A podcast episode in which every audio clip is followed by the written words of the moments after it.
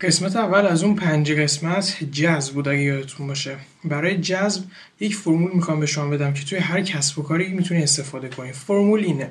فقط به اضافه مخاطب هدف به اضافه ببینن. مثلا فقط دانشجوهای دانشگاهی ببینن یا فقط ارشدها ببینن یا فقط کنکوری ها ببینن. فقط مثلا خانمای جوون ببینن. فقط کسایی که می‌خوان توی رشته تکواندو موفق بشن ببینن.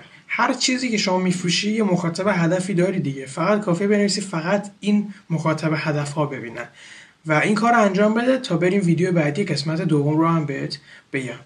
این ویدیو رو حتما برای خودت ذخیره کن چون بعدا بهش نیاز داریم.